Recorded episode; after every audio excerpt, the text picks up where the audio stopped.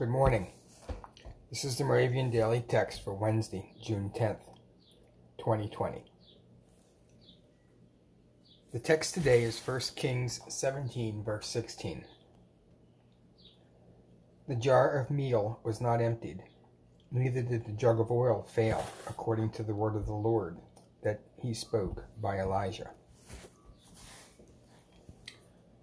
The teaching text is Mark 6, verses 41 and 42. Mm, Jesus, mm. taking the five loaves and the two fish, and looking up to heaven, gave thanks and broke the loaves. Then he gave them to his disciples to distribute to the people. He also divided the two fish among them all. They all ate and were satisfied. Let us pray.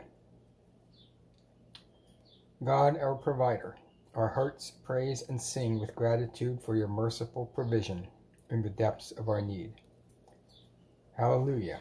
Praise the Lord for his excellent greatness. In Jesus' name we pray. Amen.